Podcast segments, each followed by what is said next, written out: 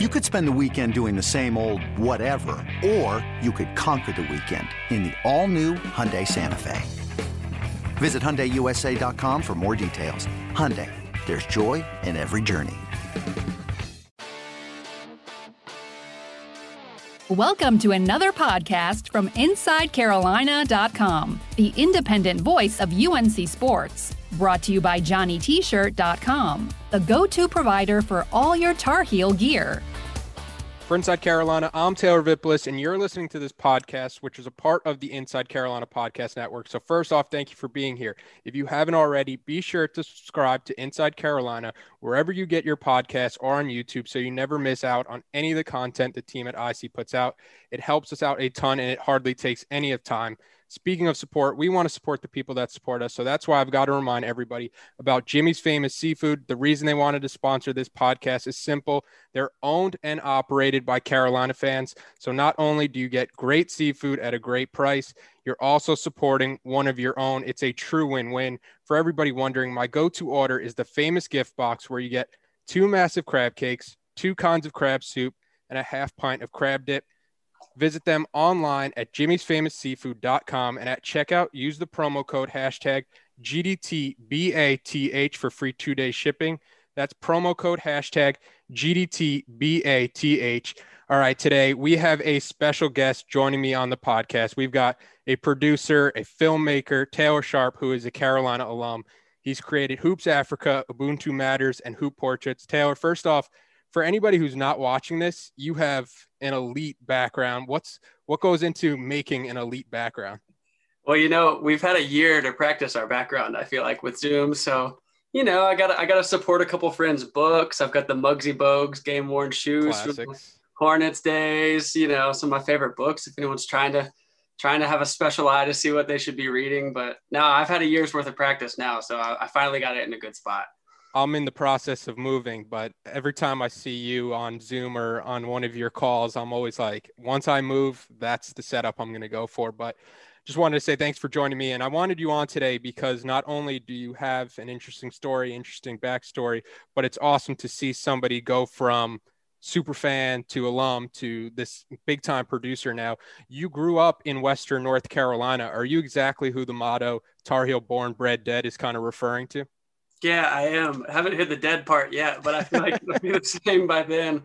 Yeah, I mean, I grew up just obsessed with Carolina. Um, Carolina athletics. I feel like I knew about UNC and knew I wanted to be a Tar Heel long before I even started thinking about university. So it was a pleasant surprise once I got through school uh, and I started to think about college that UNC was such a great option to go to school too, such a great public university. So my worlds kind of collided there of like the young fandom obsessed with UNC athletics turned into academically oriented and and wanted to go to UNC as a student too. So yeah, Tar Heel born, Tar Heel bred definitely fits and and, and one day Tar Heel did.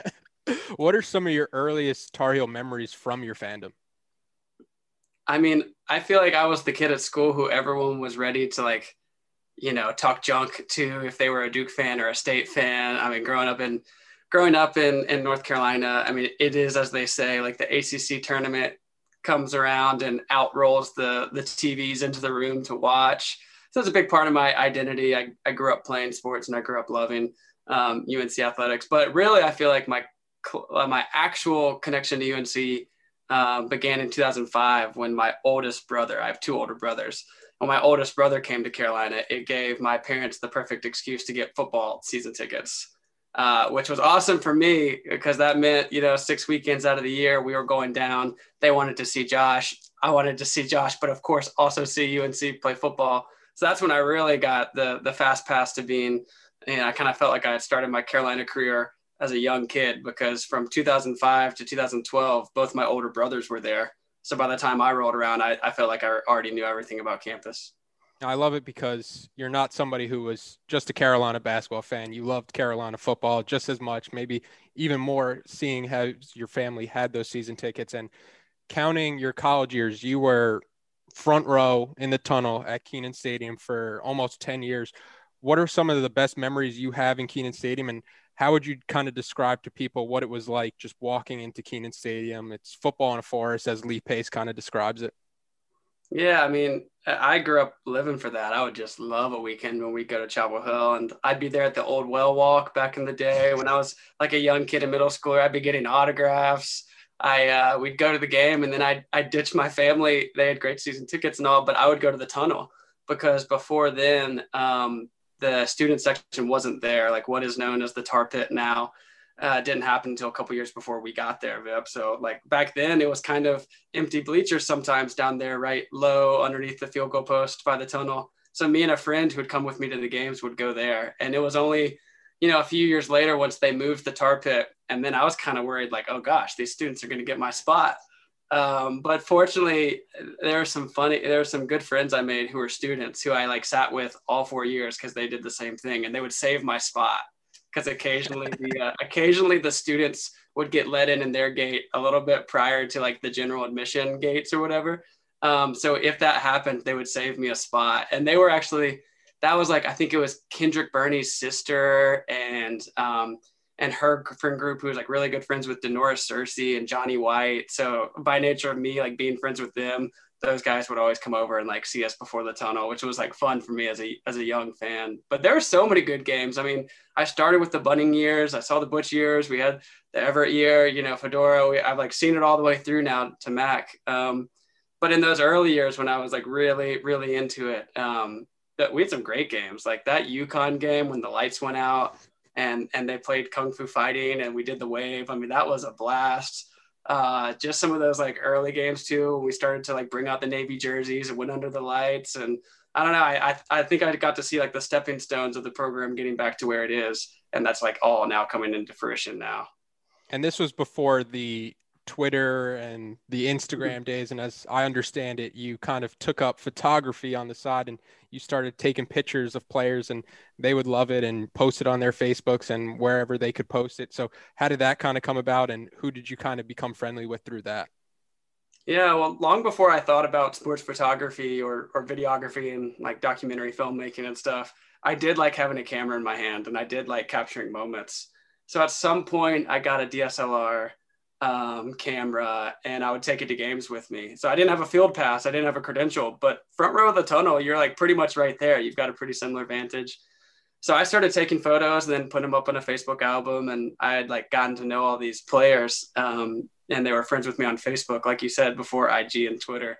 So yeah, I would, I, I was getting, I mean, I wasn't that great, but I, but I was pretty good. And it, I would post it, you know, the, the day after the game. So it was always funny to see um, even like in the later years, some of the guys that we became friends with because we overlapped with, like I remember Ebron when he was a freshman before he was getting big play time would like come and grab my photos.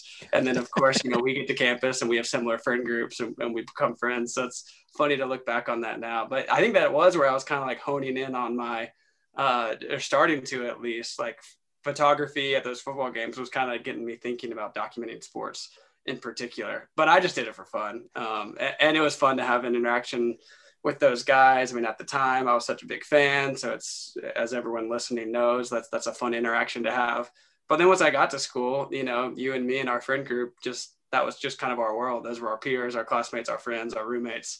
So then I got to take on like a whole new level of, you know, I probably cared less from like a fan standpoint, but I cared a lot more as a friend, you know, and so that actually like took me to whole new levels of like enjoying the Carolina athletics experience while in school because it wasn't just like pulling for my team to win uh, it was like pulling for my friends and you know you see how much hard work goes into that and you know how much it could you know mean for them if they're trying to go pro and you're looking around at like your friends who go to i had a good group uh, who would go with me to basketball games and football games and sit front row and like you know all these guys that you know it was so much fun like that was a big part of our friend group identity so a win meant we were having fun and we were going out and having a big party that night so it, it was kind of fun to transition from like young kid fan into like a little bit older high school, becoming friends with the players, and then uh, in college, just getting to view it from a totally new lens, feeling like very much a part of it.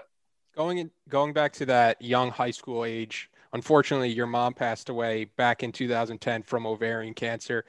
And I know players reached out to you and did special stuff for you when that happened. What can you tell us about that and the relationships that you formed with some of those guys?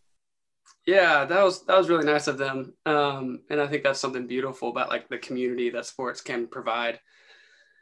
Yeah, I mean, I remember one time it was like uh, maybe a spring game type thing. And this would have been earlier before she passed, but my mom had like the cancer had come back. Um, she had like remission multiple times. So like my middle school through high school years were, um, you know, was the cancer was a big part of it. And I remember going one time and like instead of getting autographs, I like had a lot of the players and Butch um, like sign a card for my mom because she was like back home and sick. And at the time, Butch had had cancer as well. He had just gone through chemotherapy for I can't remember what type of cancer he had. So he wrote a really sweet message, and a lot of the other guys like Kendrick Burney and Donta Williams, like these guys that that class of players um, who knew me from being at the tunnel every game, like wondering who this guy is. Um, they were really sweet, and since we were friends on Facebook, I think they saw what happened, and I would have gone to every game. Like that would that was December of 2010 when she passed and I think it was like the yeah it was the uh, Music City Bowl in in Nashville. I usually would have been there, but I wasn't there because because my mom was like her last days. And Kendrick Burney was so nice to like reach out, say like you know I'm gonna leave it all on the field for you. And later on, like years later, he actually gave me the jersey um, like from that game and, oh, wow. signed it to me and stuff. So that was just a really sweet thing, you know, for them to do. And for me, I think um, you know two little things like being a 11 year old mom was diagnosed to 16 when she passed. A couple escapes for me were like UNC athletics, going to football games in the weekends, and also fly fishing in the mountains. Those were like my two things that as a kid kind of got me away from it all. Um, so yeah, the UNC athletics was was a big part of that. Football, especially like you know Michael Beal, who's still um, at UNC. I remember he he where he works for the athletics department, and at some point, even though I wasn't in school, they picked me to run out the flag in front of the team. So I was a high schooler running out the flag in front of the team in the tunnel. Um, you know, when they started the tar pit, uh, they actually asked me to do that a couple times in college too. I felt like a veteran then. Um, but were yeah, there any, were there any nerves the first time running out with the flag? Oh, no, first time, yeah, first time for sure. I, gosh, well, first of all, I like have braces. I'm in high school. I'm like, was it a little heavier than you expected? A little, I mean, With the, the one thing I just didn't want to do is trip. That's that's the obvious thing, you know, because I'm out there like you know 50 feet in front of the tunnel. You might, I don't know if you ever saw, they even noticed with all the smoke you running out of it, but like you know, you're positioned a little bit in front of them, but then at a certain point, you kind of start it and you go, and you gotta make sure they don't catch up with you. So yeah, first time, a little, little bit of nerves, but crushed it. They asked me back to do it a few more times. I was there, so every now and then Mike would be like, "You want to do it?" Um, and uh, so yeah, that was funny. By the time that I did it, I think the last time I did it was uh what year was that? The zero dark 30 game against Miami. That was like um that was 20, 2013, 2013. Sophomore so, year. Sophomore year. They asked me to do it again, but by that time I was tailgating before the game. So it's totally, totally different, totally different type of nerves. But I but I was confident. Uh, I was experienced then. That was actually I was gonna mention this when you talked about coming out of the tunnel and having that experience for the first time uh, when I walked onto the team my sophomore year, that was the first game I was allowed to dress out for. And I remember being in the tunnel the first time and everybody's banging on the top of it. And it's like so loud. And it was a Thursday night game, sold out crowd. And I remember in the tunnel just thinking like don't faint. Like you're very close to fainting right now taking steps going out of the tunnel. Like do not faint. Don't be the guy who's walking out of the tunnel and just passes out early. But it's crazy to hear that we kind of had experiences from that same game. Yeah meanwhile i'm 20 yards in advance pumped up right like i've been here done that. But it's it is great to hear kind of your story with the former players like Da'Norris Searcy and hearing how those guys were more than kind of just athletes and you mentioned the um, the fly fishing, and in your mom's memory, you created Casting for Hope, where you put on a fly fishing tournament. How can listeners get involved with that or help out if they if they're listening to this and they want to help out? Yeah, so Casting for Hope, we've been at it now for ten years. Um, this past December was the tenth anniversary of my mom's passing, and um, so we got it that started in high school. Like the spring after she passed, I I partnered up with my English teacher in high school actually, and we put on this charity fly fishing event, um, like a competitive tournament that raised money for a cancer clinic in Asheville, um, the Hope Cancer Center, and um, it started there as like a one one-off tournament in April, but we got really into the competitive fly fishing circuit. Um, and they promoted us to a gold level event, the only one on the East Coast, modeled after the the World Championships of Fly Fishing. So all of a sudden now we're like running one of the biggest competitive fly fishing events in the country and team usa is coming and Team USA Youth is there, like training, and um, so that was like that was kind of beyond our dreams of what Casting for Hope was going to be. It went from a senior project in high school to this full fledged 501c3 nonprofit, and and now we financially and emotionally assist women with ovarian and gynecological cancers. So. Uh, I mean, we pay off hospital debt. We put tires on people's cars so they can get to treatment. We'll put them up in hotels if they have like a couple days worth of uh, appointments they need to be there for. We pay prescriptions that you know maybe insurance doesn't. Um, but the big thing is that we also take women and their caregivers, whether that's uh, you know a partner or a sister or a friend or a son, daughter, whoever they who's been a part of their cancer journey with them. We take them up to the mountains to our retreat center where we give them a weekend away from the clinical setting. They get to meet other people who are going through the same things they're going through. Uh, they do some meditation, some yoga, but we teach them to fly fish too. We get them in the stream. And um, so that's been something we've been doing now for 10 years. And if people do want to support, they can go to castingforhope.org. Uh, we just had our big April tournament, our 10th annual April event, which is our biggest event, but we do stuff throughout the year. Um, it's based in Morganton, where I'm from, but we operate in all 100 North Carolina counties.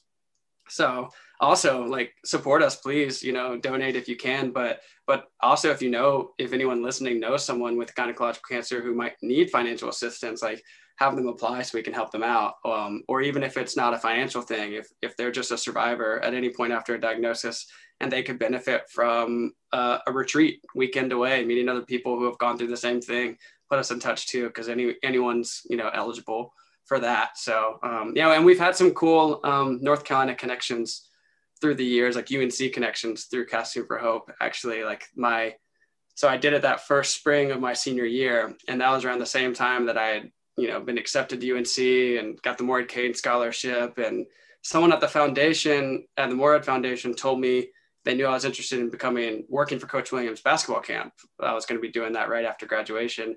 And they told me of this alum who lives in Asheville who used to work for Coach Smith. He was a manager and he's actually roommates with MJ. His name's David Hart, and um, he lived with with MJ for a year. And um, and they said he's into fly fishing. You know, you should get in touch with him. So before I went to Coach Williams' camp, I was like trying to get in touch with them, and I didn't hear back from them. Um, but then all of a sudden, I'm at the registration table at our event, and I look down and I see David Hart, and I look up and it's the same guy. And David and I have forged this amazing bond. Kind of, kind of funny. You know, we both had this UNC basketball connection. Both lived with players, both from Western North Carolina and both into fly fishing. So David, um, you know, we we swap stories. It's kind of funny. Every April tournament Casting for Hope puts on, it's usually right after the season. So it's like David and I come in there ready for the event, and we just like talk talk UNC hoops. We like got to get all out. We like know we're gonna have our we know we're gonna have our little debrief session that second weekend of April every year. Um, but that's been that's been a cool UNC connection that's really prevalent throughout the Casting for Hope you know April event definitely recommend everybody checking that out. What was it like then working Coach Williams camp? Do you have any any stories kind of from that experience?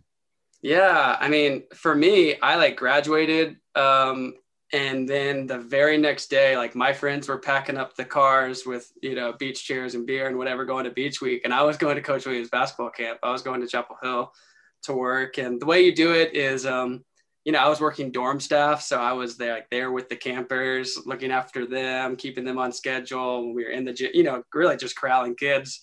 But what was so much fun about it was that we lived in Granville. Everyone, like all the campers and, and the counselors and managers and stuff, were there. And um, I mean, Carolina basketball family, as we all know, is is is so tight. But like managers of years past, now like adults come back and do this camp. Like it's not just the varsity managers, the JV managers um, so there's this big group of people who are working the camp who are all affiliated with UNC basketball in some way, usually. And um, when all the campers were asleep at like midnight, we'd go out to that court at Granville and play, pick up basketball for hours and jump in the pool and go to timeout and get biscuits and stuff. So that that was really fun for me, because that's when I became really good friends with a lot of the managers who I'd who I'd become friends with or be friends with my whole four years and, and after. And so many of us are working in basketball in different capacities now. So those were some good memories. Um, and then also just walk, watching the pickup games. I mean, um, you know, there are just some great, great games in there where you've got like David Noel and and Jawad Williams and all these you know older guys back playing with like PJ Hairston at the time and James Michael McAdoo and this crew. So there's some great, great pickup games. All those Dean Dome summer games you I'd heard about my whole life. That was my first time seeing those. And, and that was my first time getting to know a lot of the managers and staff and players. During college, you come to UNC as a Morehead Cain scholar.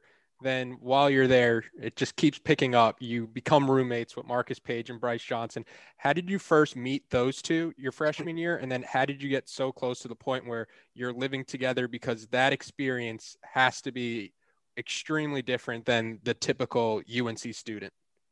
Well, that's a funny story. Yeah, so I didn't meet them actually at camp. They reported for like summer session two, I think, and I was just there for session one. I, so I met some of their teammates and managers and, and you know staff and stuff, but I didn't know them quite yet. Um, I think it was actually conv- like that first night, convocation or something, or that like first night when we all go to um, when we all go to Carmichael there and do that little like I don't know kick off the, the school. Ori- yeah, like I know what you're talking about. The freshman yeah. day. Yeah. Yeah, I, I think it was actually Thomas. You know Tom. I think like they put out like a "What's going on tonight" type on Twitter. Thomas responded, and we actually met up though and, and, had a really fun night. And and then at that point, you know, we had mutual friends already through basketball program and through staff. And um, Brice had also lost his mom in high school, so like he and I bonded pretty quickly um, over that. And Marcus and I were just like pretty similar people. Um, and then I lived in uh, Horton, which was like right by Rams Head where they lived. So they're at Rams Village. So they were like just down the street from me. The closest dorm or apartment to mine was, was there. So like we realized we were kind of neighbors. And then Marks and I walk into Spanish class, then like our first, very first college class, and we had the same class together. So of course we're sitting together. Um, so they just like very naturally became friends with me, just like anyone else. Just like just like you or any of our, our other crew of friends, you know, you just you just start to hang out, and they would come over and play video games and go to Rams dining hall for late night. And I, I think I give credit to Marcus and Brice, and Joel and JP too. Like our, our class uh, had a lot of friends outside of the basketball program, and they kind of lived this dual life of like basketball star and just normal college kid you know, especially Marcus. So they just became a part of our friend group and would come over to watch a big NBA game or to play 2K or whatever. So after those first two years, when they were allowed to move off campus and I was like moving out of the dorms, yeah, we just decided we wanted to live together. So that it, it like felt very normal for me um, the whole time. They're just like any other of my friends, but definitely provided a unique experience. You know, like the childhood me, the childhood version of me was probably pretty pumped up about it, but the college version of me was like, this just feels normal.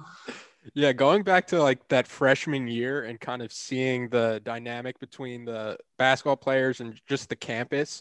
Like we would be in the dining hall and like I would be going up to get like pizza or something and I would come back to Marcus at the table and there would just be like a line of like 10 people waiting to try to take a picture. I'm like, I don't know how you guys do it. So obviously you were there and saw everything kind of going on. I have to ask, who was the messier roommate? Oh gosh you got to put somebody on blast here. Marcus. Marcus was wow. I'm putting, I'm putting, Marcus on that. I think. Yeah, I think he would. I think he would agree with that. Uh, but they were both good roommates, honestly. Uh, they, they were great roommates. I, I got, I got, I don't have too much beef with them about living conditions. For some reason, I just remember Brice's room just being like boxes and boxes of Jordans. Just Brice had a lot of shoes. Brice had more shoes. Um, so maybe he had a little bit more of a cluttered life, but but Brice has a little bit of organization to him. Marcus and see Marcus. Speaking of shoes, Marcus and I like wore similar enough sizes to where like, you know, we might we might have been st- stealing shoes from one another every now and then. Like I still remember a time when I let him borrow a pair of, shoes, you know, or I couldn't find a pair of shoes. This was at like the end of junior year. I couldn't find. There's like nice pair of Cole Haans. I like them and couldn't find those shoes. Like what what did I do with those shoes? And then we didn't live together senior year, just junior year. So that's like junior spring. I lost the shoes. I go off to like work at the NBA that summer in New York. I, I was going to bring those shoes, but don't have the shoes. And then like there's this random fall day where like Marcus and I just happen to pass each other on campus and he's sitting there, he's wearing my shoes. So that's that's the beef I have with Marcus maybe is like he probably still has those Cole Haans, but I'm sure I have a couple pair of his Jordan. So it all worked out in the end. What would you say the coolest experience you had through that friendship was? Mm. I mean, uh, I'll give two answers. On one hand, it's just like those are just some of my best relationships I got from college. You know, we we all come into Chapel Hill not knowing many people or not knowing anybody, and um, you make friends along the way. And some of those last four years, some don't. Like some you just talk to, you don't talk too much after college. But those guys are like, you know, I lived with them. They became two of my best buds and a part of a really good larger friend group. And you know, I was like Marcus's wedding was the first time I was a groomsman, for instance. You know, like that that that's really special for me. And um, been able to visit Marcus a couple times in Serbia. And um, when Brice was in LA with the Clippers, I was spending a lot of time in LA. Like I'd go out and do meetings for my film stuff I was trying to get going, and I'd stay with Brice and watch him play. So I think it's just been fun to like watch a relationship go from like 18 years old, just got to college, but like can still maintain it for eight years as you like evolve and grow and stuff. So that's just been really special just like i'd say about any of my friends. But but then specifically for them uniquely was that it was really fun getting to go to all those basketball games and to like support them. And i went to um i went to every ncaa tournament game during my four years. So uh, that was like maybe one of our more unique memories because I felt like, yeah, I wanted to go because I liked UNC basketball, but really I wanted to go because like my guys were playing in the in, in March Madness and I was going to be there. So like once once it was kind of understood that if they left me a ticket, I'd travel there, whether it was, let's see, we went to Kansas City, um, Jacksonville, LA.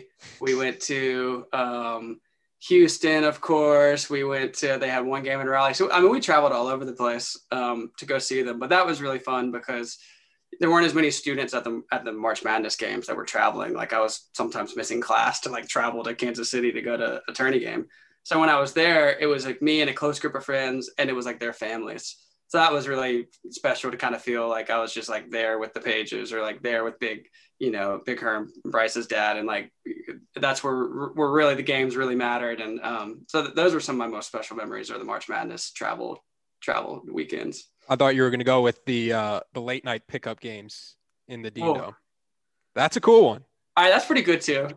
Yeah, I, that, yeah, I, I remember from yeah. our friend group, we would get texts like, "Hey, do you guys want to play pickup tonight in the Dean Dome?" And I'd be like, "Where's my shoes?" Racing over there, and then Forget it was the paper I was going to write. I would love to go play basketball at the Dean Dome tonight. Um, yeah, and it was always it was always uh, me and me or you were just like the most athletic from that group that wasn't Marcus. So whoever wasn't on uh, Marcus's team had the had the the responsibility to guard Marcus, and even if he was going like 50%, like a 50% Marcus is still significantly better than anything we were putting out on. Better than it's better than two pillars put together, probably.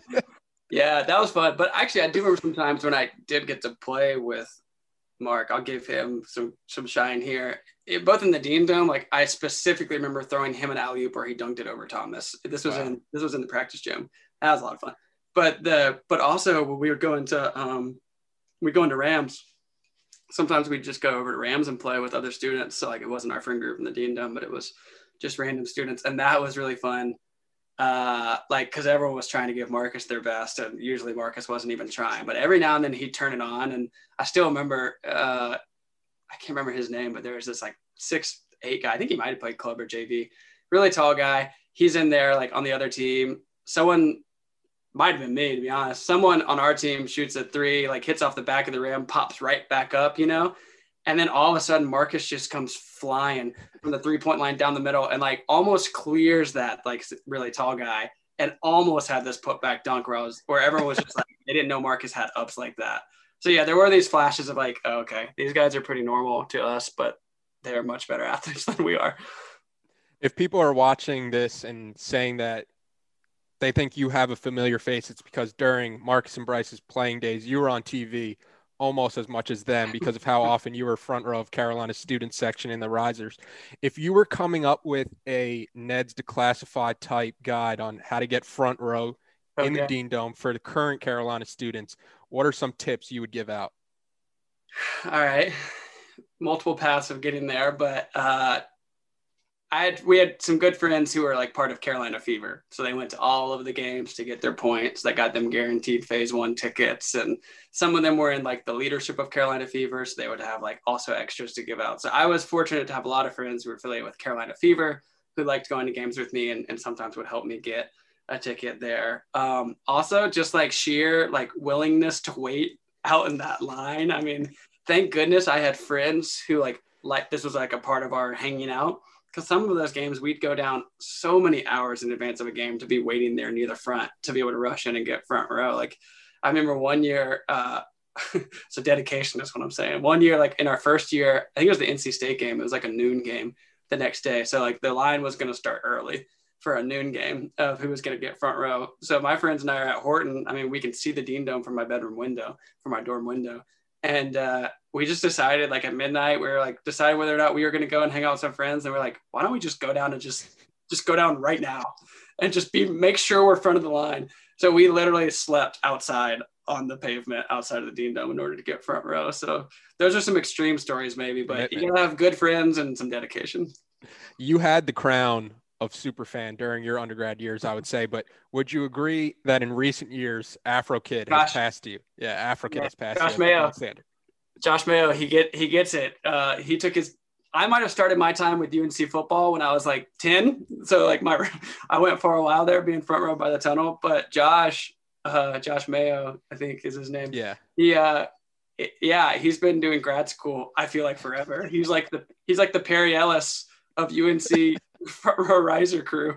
Yeah, I give him big props. I think, yeah, he, he's getting another degree just so he can continue to ride out this free for the, the fact that he has the afro too is it's a huge uh, distinction because it's oh, yeah. just so easy to point him out whenever you see him. And every time I see him, I'm like, oh my god, he's still here. He was there when we were there. But perfect like, cameras. I, like you know, I feel like, like I feel like he was our he's getting a doctorate degree.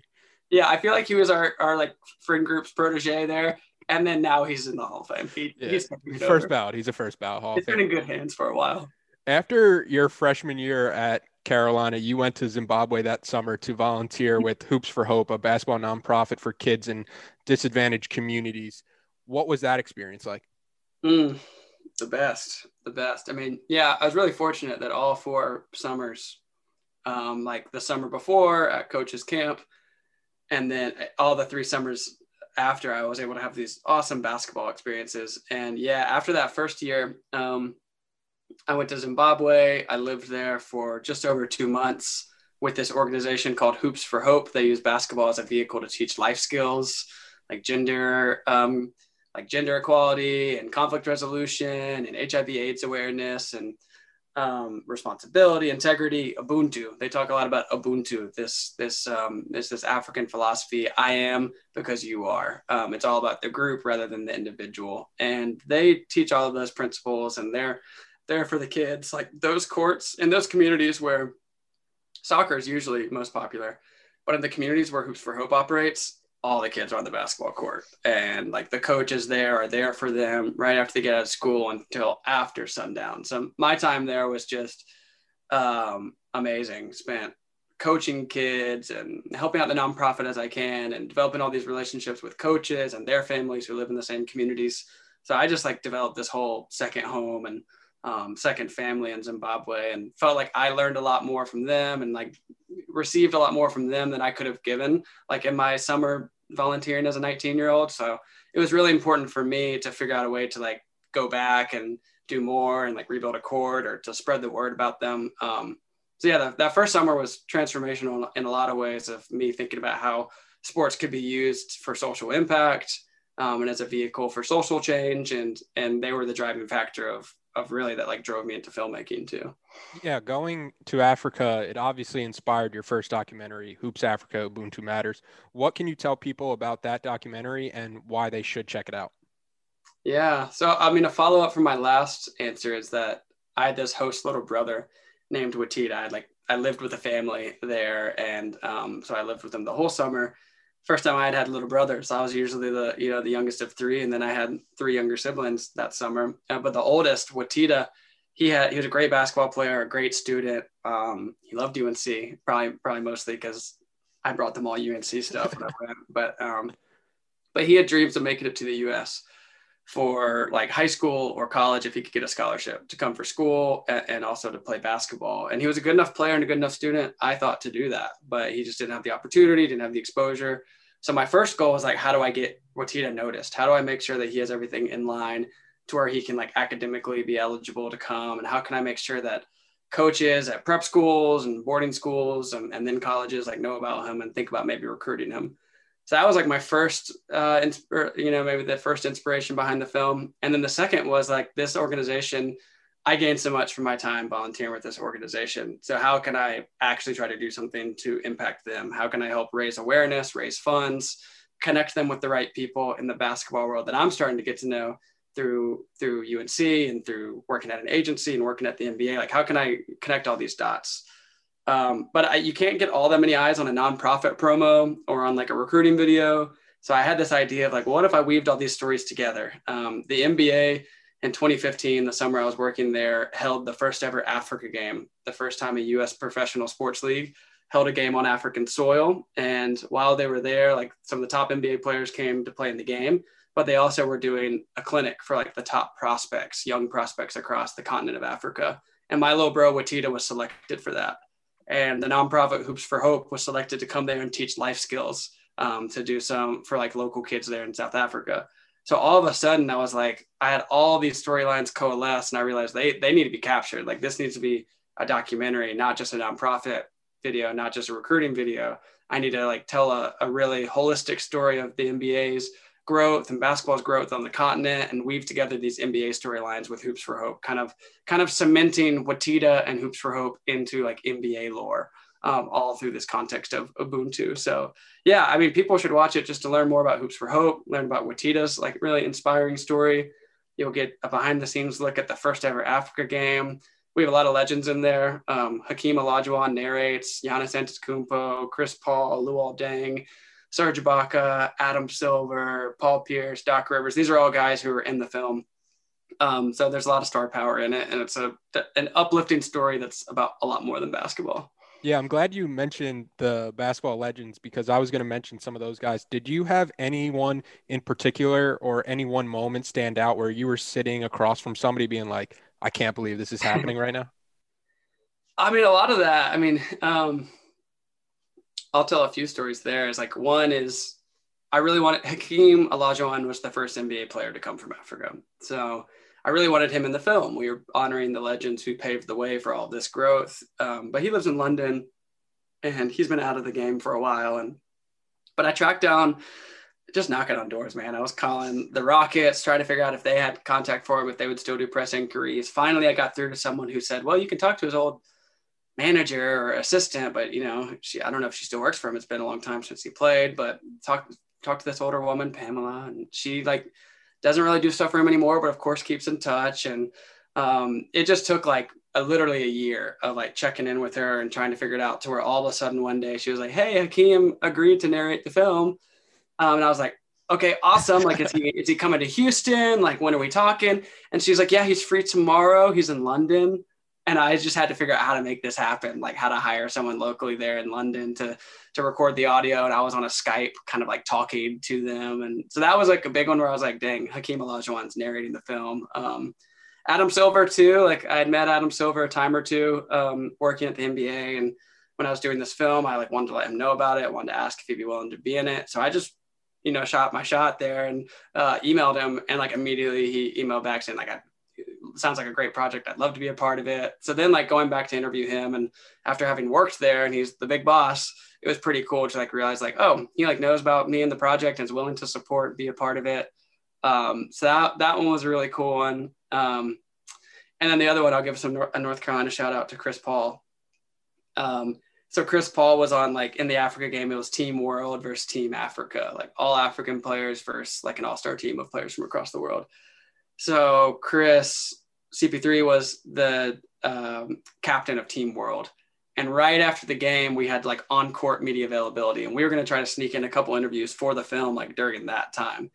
So we like rushed with everyone else, all the other media, like ESPN and all, you know, big time news organizations are there.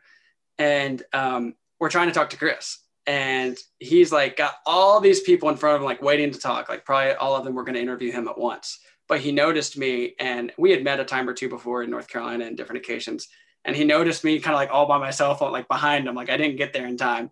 And he was like, hold on one second. And he turned around and did our interview first. Wow. Like right after the Africa game on court, like kind of like gave a little wink and then went back to the, you know, to the big leagues. Um, so for us, it was just me and one other person with a camera. I was still in college. That was before my senior year. And this is my first time making a film. So like stuff like that along the way really you know, um, on one hand, I was like, I can't believe that just happened. But on the other hand, those things started happening enough to where I was like, oh, I'm I'm doing this thing. I don't need to doubt myself, and I should keep going with it.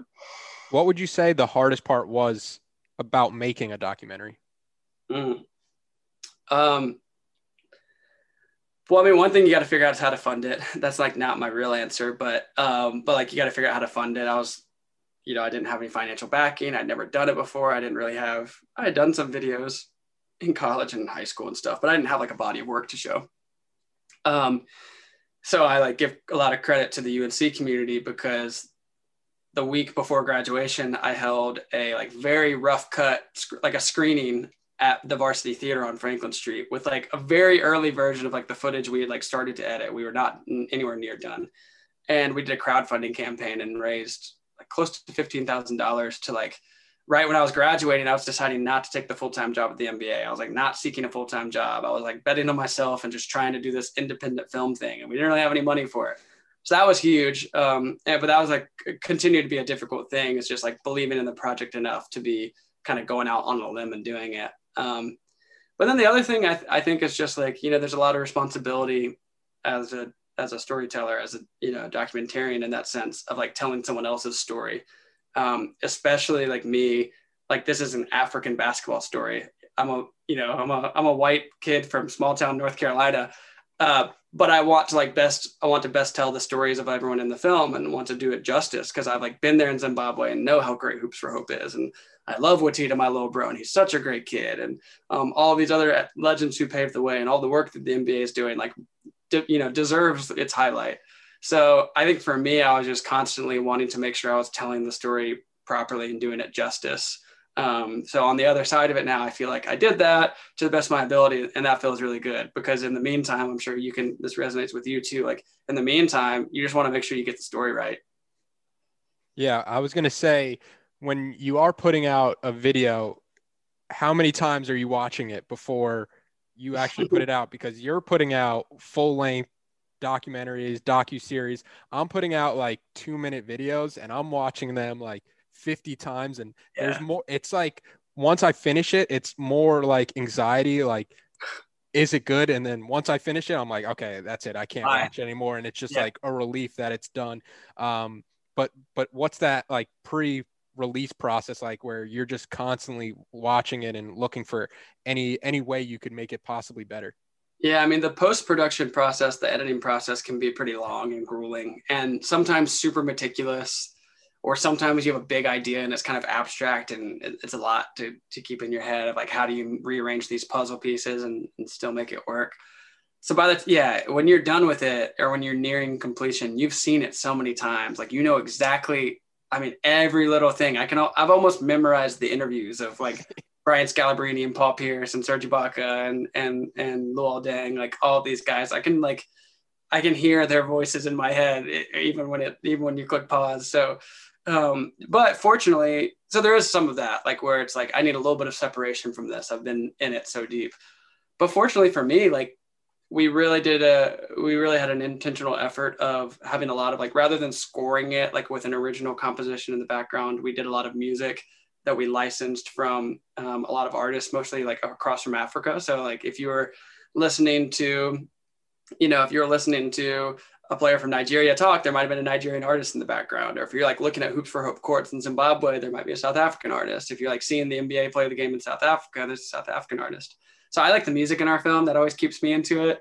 Like I always, I'm always like, even in this, I've done a hundred screenings of it, you know, and I'm always like kind of like bumping my head and, and and and dancing to the music. And some of the interviews, like if it's with Tita or the Hoops for Hope people, I mean, those are people I really care about. So I just like seeing them on screen. And and when and when it's the players like Brian Scalabrine and Paul Pierce, there's this whole Celtics storyline of the Celtics being taught the philosophy of Ubuntu by the nonprofit.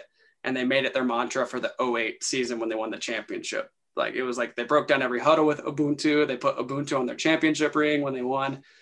So, anyways, we interviewed a lot of the Celtics folks, and um, Brian Scalabrine is such a character, and Paul Pierce is really funny too. So, um, whenever I watch their interview and like the way that we edited it, them going back and forth telling this funny story, I'm like always laughing and enjoying like the audience laughing and stuff. So, yeah, fortunately, fortunately, I like the film enough to where I can still watch it, but some separation is needed at times you followed Hoops Africa with Hoop Portraits, and the pilot episode, Two Ways to the League, is about two players with North Carolina ties, and Ty-Shon Alexander from Charlotte and Josh Hall from Durham. That was done in partnership with the NBA and the NBA G League. People could check it out on YouTube. How did that idea kind of come to fruition? so that was a documentary project that we got going here in the past year, actually during the pandemic. So like if we look back a year ago, things were looking really bad and all of the projects I had, I mean, so much of my work is international or I'm flying all over the place. So everything was kind of shut down. A lot of our plans were derailed. Um, but so I was looking for some close to home stories. I was doing a lot of remote production work, so I, I was able to stay busy. But from a documentary standpoint, I was trying to find some close to home stories that were in our backyard that would only be a couple people we'd be working with, that I could have a crew of only me and one or two others to, you know, maybe be able to safely do it. Um, and that's when I found out that Josh Hall, um, who's from Durham, he was committed to NC State, but actually decommitted, decided to go straight prep to pro. He and Ty-Shon Alexander, a three-year player from Creighton, were training together, living under the same roof, and preparing for the NBA draft. So I thought there was a story there and kind of showing the different paths that they were taking to get to the same place, hopefully they were also like fringe on the fringe of getting drafted. So it was like not guaranteed whether or not they'd hear their name called on draft night. But here they are for months and months and months, like working towards that one goal, the goal that so many players have their entire lives is to get drafted. So I thought there'd be some inherent inherent tension that would just remain throughout until the last day, draft night.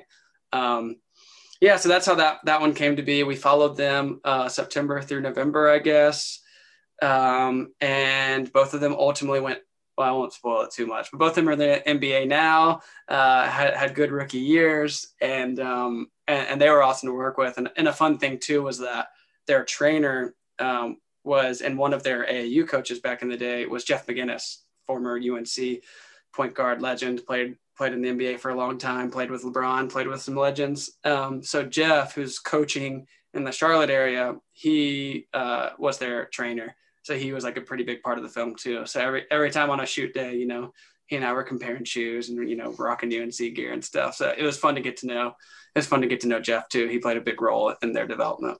As someone who loves college basketball and loves Carolina, what are you starting to think of the G League becoming a more and more viable option where you have guys like Jalen Green and uh, Jonathan Kuminga coming out of this draft looking like easily top 10 picks and it becoming a more and more realistic possibility? I mean, I think it's, um, I kind of exist in a lot of different realms there. It's like UNC basketball through and through. I've seen the beauty of college basketball. I've lived that pretty up close and personal. Um, I've worked for the G League. I, I, worked for them a summer when they were the D League, the developmental league, before they rebranded to G League. And since they've become the G League, they've hired me back as a project employee multiple occasions. So I've seen that side of it. I have friends who play overseas, you know, um, who play in Europe or, or play elsewhere. So I've kind of seen like a little bit of everything in terms of like what a professional or what a basketball career can look like. And I think that, um, you know, I think that college basketball is such a, I'm such a, you know, lover of college basketball that, that I will always have a lot of pride in UNC basketball and I'll always love March Madness. Like that's one thing that no one else has is March Madness. And, and for a lot of people going in and being the, big man on campus and playing for a storied program and playing in March Madness and getting a degree is really important. So I think it, I think it'll you know always remain in that way. But I think it's also a good thing that young people who are some of the very best in the world at what they do have an opportunity to be paid for it uh, off the off the get go, or maybe to just be full twenty four seven focused on being a pro. So for those super top guys, if, if they can go straight to the G League, um, or, or, a different pathway that allows them to be compensated fairly and focused full time on on their craft, then I respect that too. You know, that's something that I could have done as a as an entrepreneur, as a filmmaker, as an artist, or whatever. You know, if if something existed there for me to to make a good living and to focus on my craft, it would be there for me. So I don't know. We're seeing changes to NIL. We're seeing changes to everything. So I, I think they'll work themselves out there. But I think my my summarized version is I love college basketball. I think there'll always be a place for it. Um, but I'm glad that there are other opportunities for like these top young players. I don't want to keep you too much longer, so we're gonna do rapid fire here. Oh gosh. With all time favorites, your all time favorite class at Carolina. Um, I really loved History of Sport in America by Dr. Matt Andrews, but also uh, our first year seminar with Distro, sport, sports entrepreneurship. Legendary, legendary Distro. All time favorite bar in Chapel Hill. Gotta give it to, gotta. He's not. Gotta give it to he's not here. My production company is Blue Cup Production. So how could I not say he's not? I got a blue cup in my hand. Classic. All-time favorite restaurant. Oh gosh, Cosmic. Wow. The amount, of, the, amount of, the amount of burritos I've had at Cosmic. Wow. After, after, that was the a amount of burritos pick. I've had after Blue Cups. I I gotta give my love to Cosmic. That was a shocking pick. A lot of good picks there. A lot of good picks to a lot a lot of good things to choose from. But I'm going Cosmic Cantina. all-time favorite moment when it comes to Carolina athletics. Uh tough. I think, man, I think that Duke game, um, our sophomore year when we won, um, and after the big delay from the snow game, and we had Anthony there. We did the Anthony's Day, that special experience for that kid, and he was in the building. I think that was awesome. Yeah, sophomore year went over Duke was was about as fun of an experience as we had. All-time favorite football player at Carolina. Shoo. Uh, Julius Peppers. I just grew up loving him so much and watching him on the Panthers, and he grew up nearby where my dad's from. So I'll go with J Pep with an honorable mention for for our guy Matt Collins. I gave you a layup to just mention me. You didn't take it, so third, third place, third place, Steve Ip. I we once had a fat head of you on the wall, so Uh, and we had some we had some pickup games in Kenan Stadium that I can remember. Uh, all time favorite basketball player. You can't say Marcus or Brice. I'll I'll put that because I feel like those are one one A one B. dang. Well, th- those are those are usually my answers. Um, I'm gonna be I'm gonna be loyal to my friend here and, and, and say Joel James from the same class, class, class of 2016 forever. All right, Taylor. Thank you so much for you coming on. Everybody could follow him at T Sharp 94 on Twitter. Be sure to check out all his films. He's doing great work and he's always doing it representing UNC. Taylor, appreciate you coming on. Anytime, Vip. Talk soon. Thanks for listening to another podcast from InsideCarolina.com. Brought to you by JohnnyT-shirt.com. Where to go for your next Tar Heel gear purchase. CBS Friday. TV's hottest show is Fire Country. I'm not a hero. I'm in orange for a reason. They're taking 12 months off your sentence. You're free. Lady with a special epic season finale Now that I'm out, I need something to get me up in the morning. You are a firefighter. Used to be. that will be unforgettable. In the name of your life's happiness, go get your girl. She's getting married tomorrow. Says, when do you let anything get in the way of what you want? The Fire Country season finale, Friday, 9, 8 central on CBS and streaming on Paramount Plus.